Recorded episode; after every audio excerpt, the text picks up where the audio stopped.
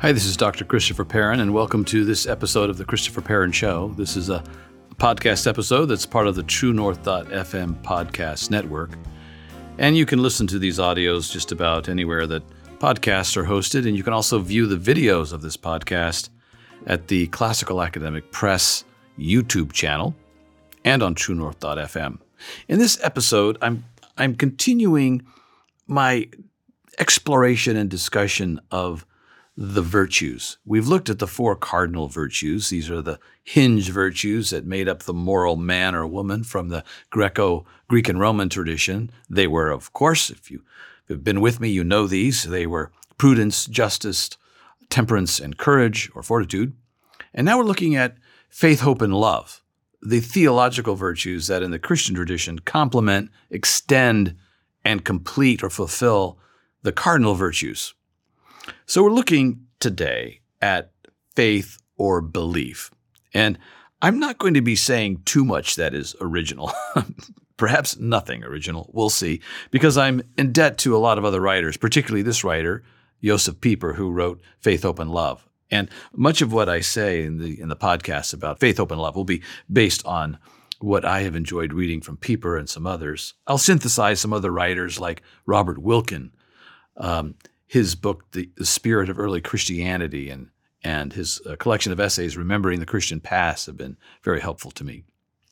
So what is this virtue, faith? Well, you know, faith or belief comes from 1 Corinthians 13, where Paul, the Apostle Paul, famously finishes that chapter on love, sometimes it's called the love chapter, 1 Corinthians 13, by saying, these three remain, faith, hope, and love. But the greatest of these is love. So we'll be looking at faith, hope, and love. And eventually, as I go through these episodes, I'll talk about why love would be the greatest, but we're going to start with faith. So what is faith? How would you define it? Or belief? Well, these words have a semantic range, and so they can be used in different ways, and sometimes in competing ways, but nonetheless legitimate as they're used in various contexts. H.L. Mencken, the bad boy of Baltimore, from previous generation or two, said that faith is believing in something you know couldn't possibly be true. Well, that's not what we're going to say is the case. There's a sense in which a hard-boiled cynic might say, faith is believing in something you know can't possibly be true. But that's not what we're going to talk about. It's been defined of faith as the conviction of the truth of a given proposition resting upon grounds insufficient to constitute positive knowledge. Okay, that's a more sophisticated way of saying the same thing Mencken said. You don't have grounds for believing this, but you just have faith that it's true. That's actually credulity. There's another word, credulity, which just means a kind of gullible willingness to believe things that you really don't have grounds to believe. That's not what the theological virtue of faith has been defined to be, considered to be, not if you read the great writers, the great tradition on this. That's somebody on the outside skeptical and cynically criticizing the tradition. A faith can also be a kind of, assumption that you need to hold to make sense of the world. In other words, you have to believe certain things in order to actually make sense of how humans act, believe, and conduct themselves. For example, you really have to believe that there are some universal ethical wrongs and right in order to conduct yourself morally in the world.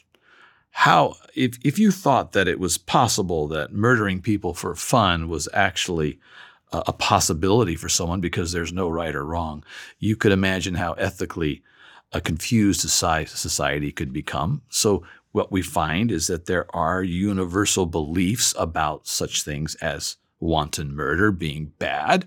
There are some universal ethics that just permeate universally the human society. So is faith a leap into the dark, or is it a step into the light? This is another way of getting at the confusion about the definitions of the word belief or faith. When it comes to geometry, there are axioms.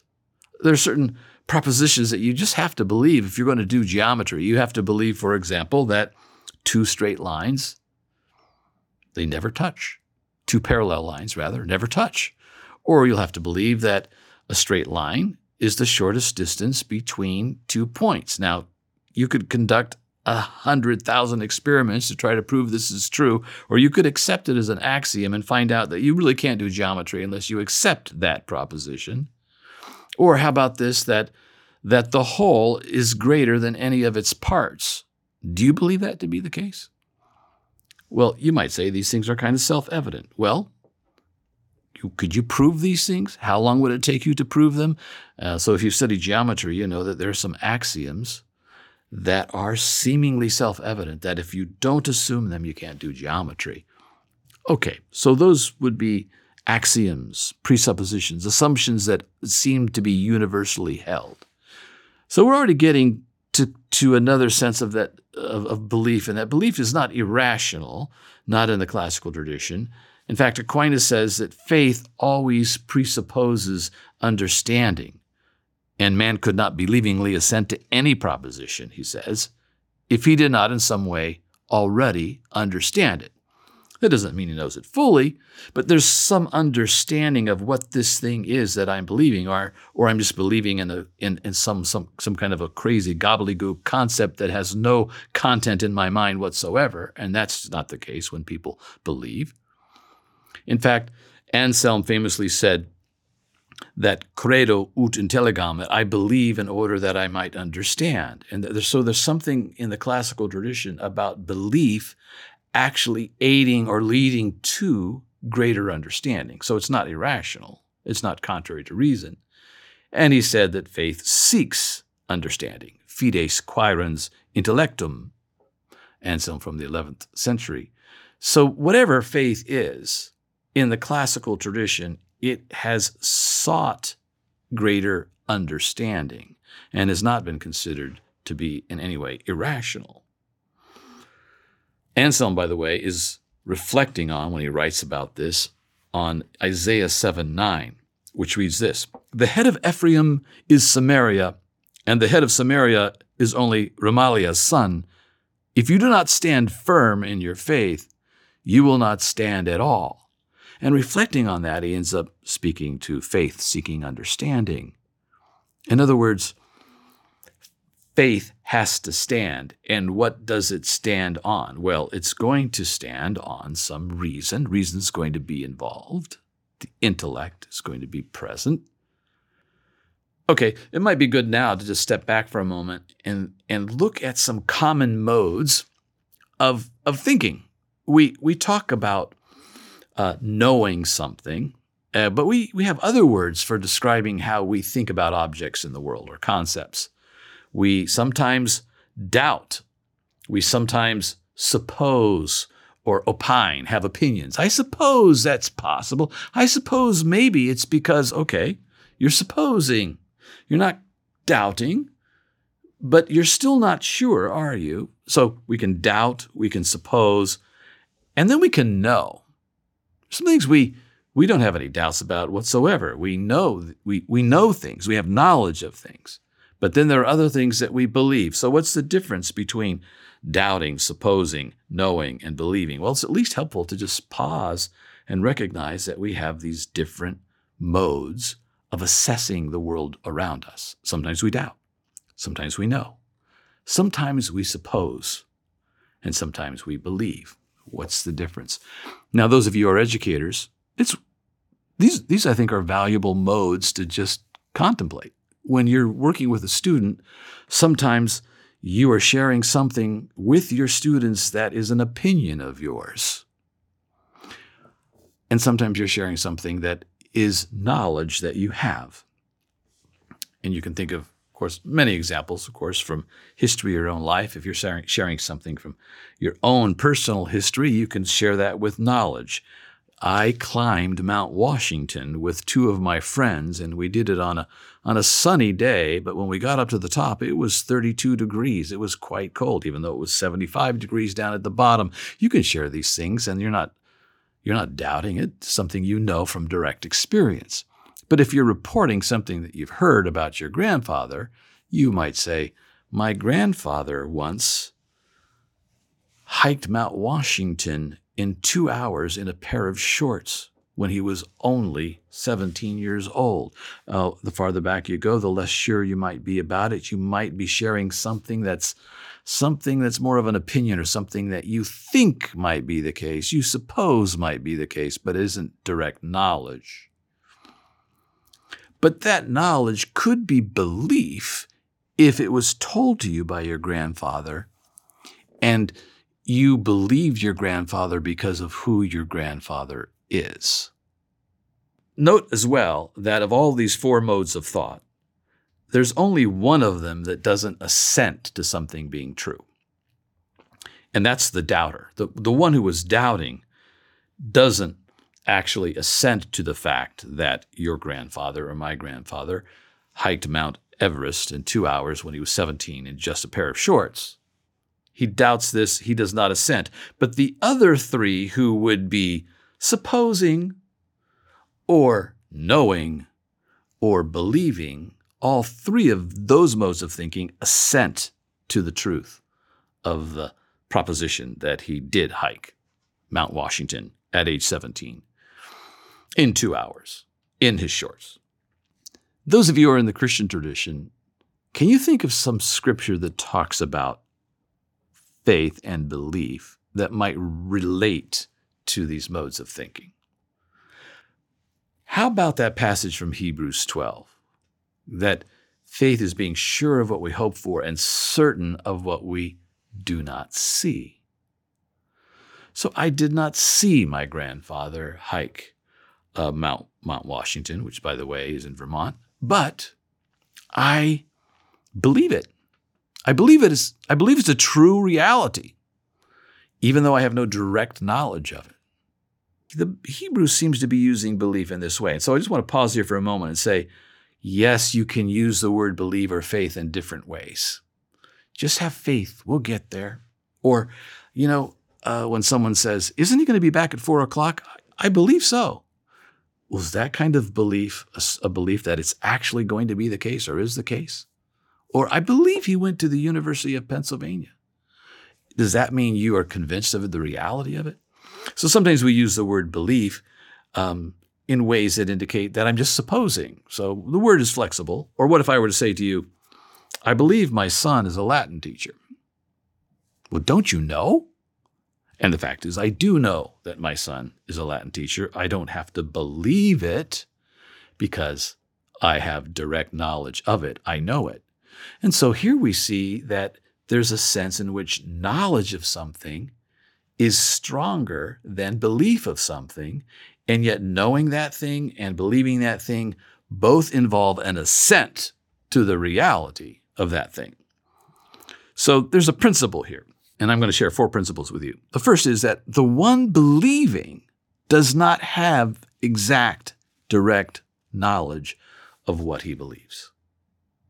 He assents to its truth, but he doesn't have direct knowledge. And this belief is also unrestricted, unreserved, unconditional assent. I, without qualification and reservation, believe that my grandfather did hike Mount Washington at age 17 in 2 hours. How can that be the case? We'll get there.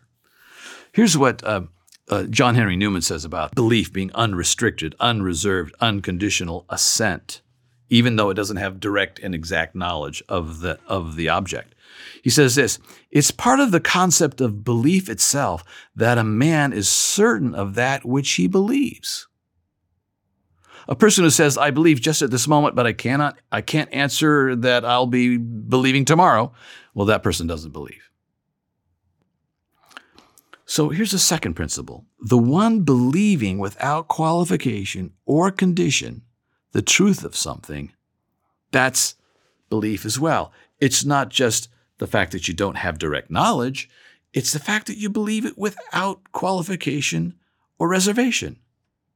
Now, can you think of somebody who doubted, who stated there must be a condition met before I will believe? And of course, what comes to my mind is the Apostle Thomas, who said he wasn't there to see the resurrected Christ in the Gospel of John. And so he says, unless I put my fingers in his side, I will not believe. He sets forth a condition. I'm not going to believe that Christ has been raised from the dead based on what you have shared with me, based on your testimony. That is not sufficient for me to believe. I must put my fingers in his hands and side. Then I will believe. And if you know the Gospel of John, you know that that does happen. And Christ says to him, here, my side, my fingers, put your finger in my side and be no longer unbelieving, but believing. And of course, Thomas falls to his knees and says, my Lord and my God. Okay, so we've covered two principles. One, belief is that the person believing does not have a direct and exact knowledge of that which he believes. Number two, this person believes without qualification or condition. How can that be?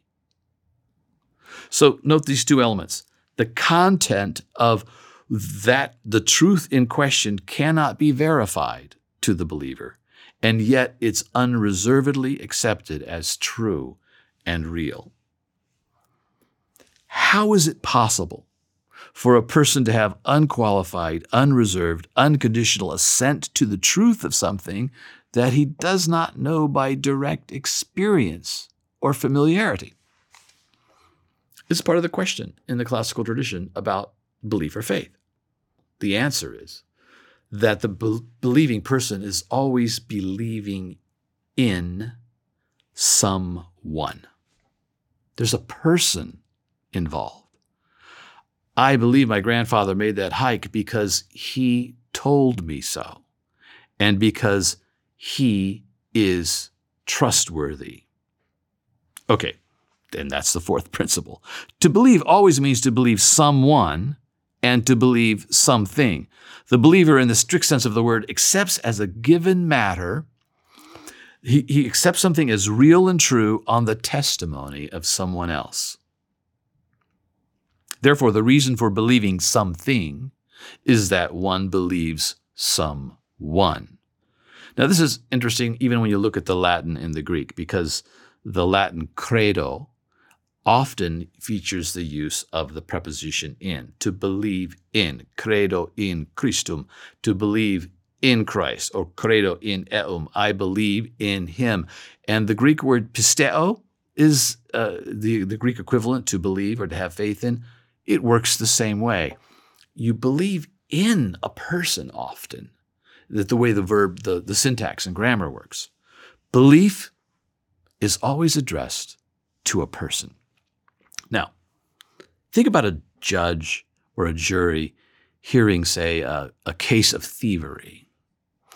And let's just assume that all of the witnesses that come before the jury who are saying they saw this and they saw that, let's just say all of them were also criminals and weren't trustworthy witnesses.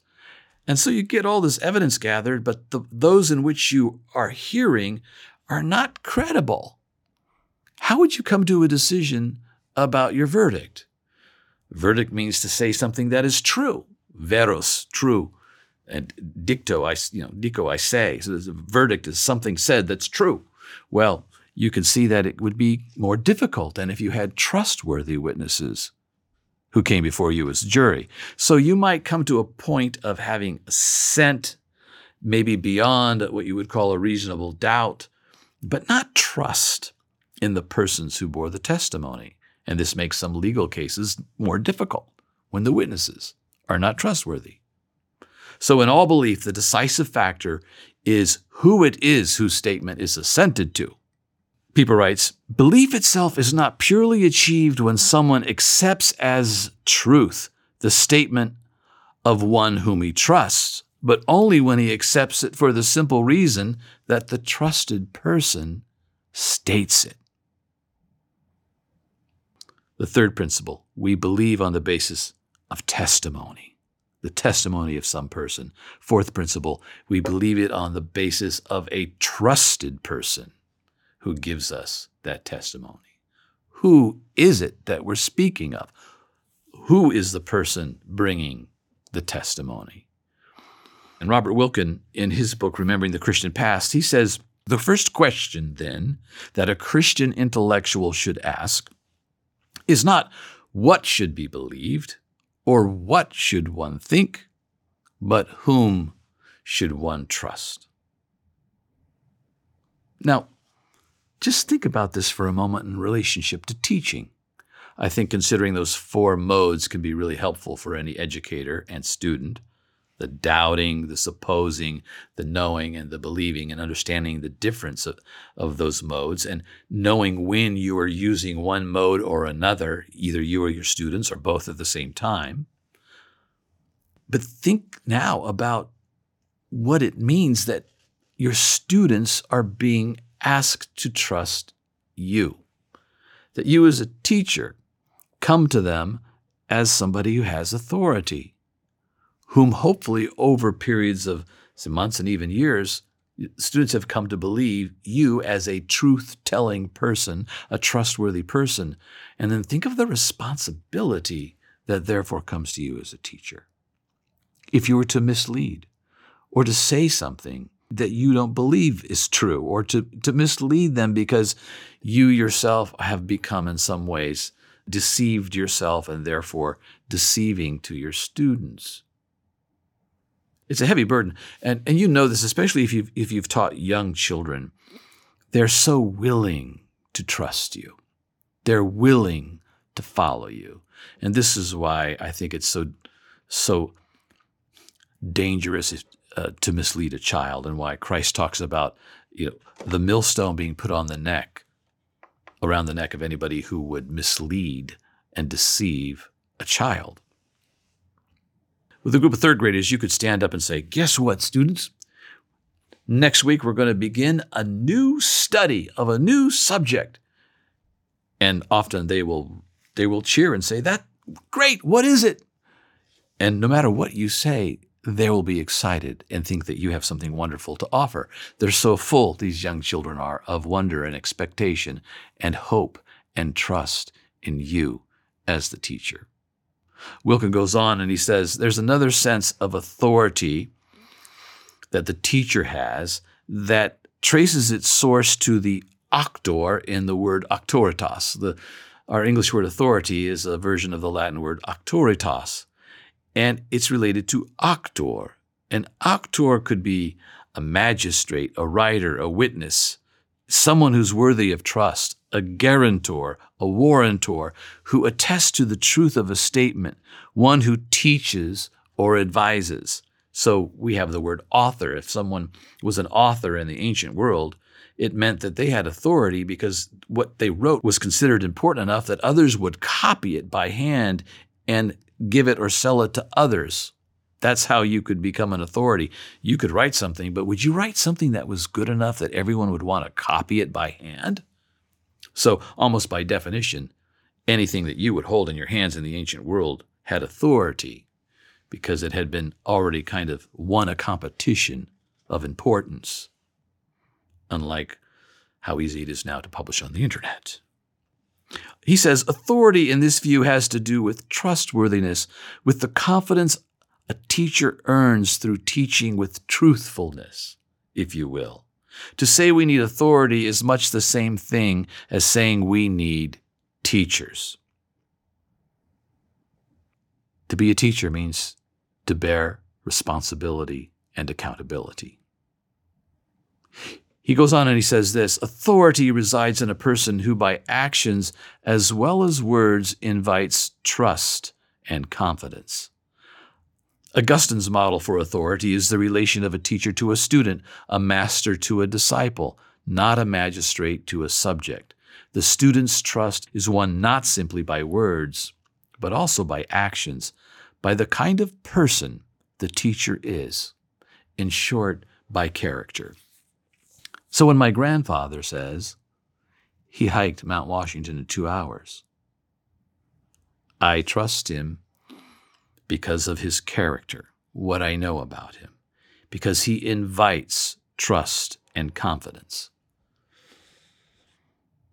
The trustworthy person has become trustworthy because of the way he acts and behaves and the way he argues, the way he strives to bring things to the student that can become known clearly as true, good, or beautiful, say.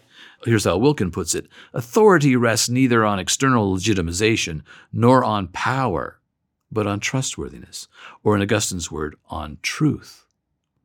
In other words, a teacher embodies truth and brings truth repeatedly in various contexts to his students, such that the students begin to trust him as a truth bringer. Wilken writes, its purpose, authority's purpose, is to clarify and illuminate, that is to aid understanding, and its instrument is argument, not coercion.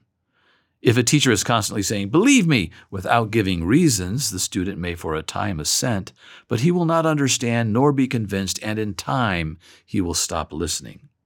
As St. Aquinas wrote, if the teacher determines that the question is by appeal to authorities only, the student will be convinced the thing is so, but will have required no knowledge or understanding, and he will go away with an empty mind. It's not enough just to appeal to authority. This teacher has to embody truth and bring arguments, make things clear by evidence and argument and logic that something is true. He concludes, Pieper does, by saying that it seems that human beings are almost designed to want to trust a trustworthy person. We do this as children, and then we do it through our life. And there's a kind of delight in knowing somebody who is trustworthy, who can bring us a truth that we will accept as real and true, even though we don't have direct knowledge of it ourselves. There's so many things that we believe to be true that we haven't directly experienced, and things about which we are not familiar. You look around you at the technology. You believe that somehow there are waves that move through the sky, microwaves that enable your cell phone to work, and you probably don't have direct experience with this or haven't studied it directly, but you do believe it's happening. You believe in the radio signal and other things that are mysterious to you, but you believe it on the authority and testimony of others that you regard to be trustworthy. You may believe that the moon has dust on it of 2 or 3 inches, and you're quite convinced this is a reality. And you certainly haven't been to the moon. So he thinks, as it were, that this is a delight to us, and it would be unnatural not to trust and believe in trustworthy persons to understand how the cosmos works and what it's like. Our understanding of reality and our engagement with the real would be so narrow if we had to have direct experience with anything before we would know it to be true. How would you live in such a world? You don't. You do believe people. But he's going further, and he's saying, there's something about you and me that delights in coming to know truth this way. And so he says something along these lines. He says, this seems to signal something about human beings. This may be a bit speculative, but it's interesting. It seems to signal that someone with a capital S exists who stands incomparably higher above the mature man, and that this someone has spoken in a manner audible to man. You know, he's speaking about God. He's speaking. He thinks that perhaps there's something about the world, he's speaking, of course, as a Christian, such that humans designed in the image and likeness of God, created in the image and likeness of God, at some sense intuit that they are to believe in that someone. And this reminds me of what Chesterton said about his own life being something like a story. He writes, I had always felt life first is a story, and if there is a story, there is a storyteller. With a capital S. Well, that'll conclude our first foray into examining belief, the virtue of belief, the theological virtue of belief. In the next episode, we'll look at the way in which our wills are so important and engaged in anything that we believe, the place of our volition or will. That'll be in the next podcast. Thank you for listening or viewing this episode of the Christopher Perrin Show. Once again, you can find these video episodes on the Classical Academic Press YouTube channel, and you can also watch some other videos that I've recorded on classicalu.com. I'd like to thank you for watching or listening to the Christopher Perrin Show. And to do that, I can give you a coupon code that will give you 10% off on anything that you might care to order at classicalacademicpress.com. And the coupon code is simply CPSHOW. Thanks again for listening or watching.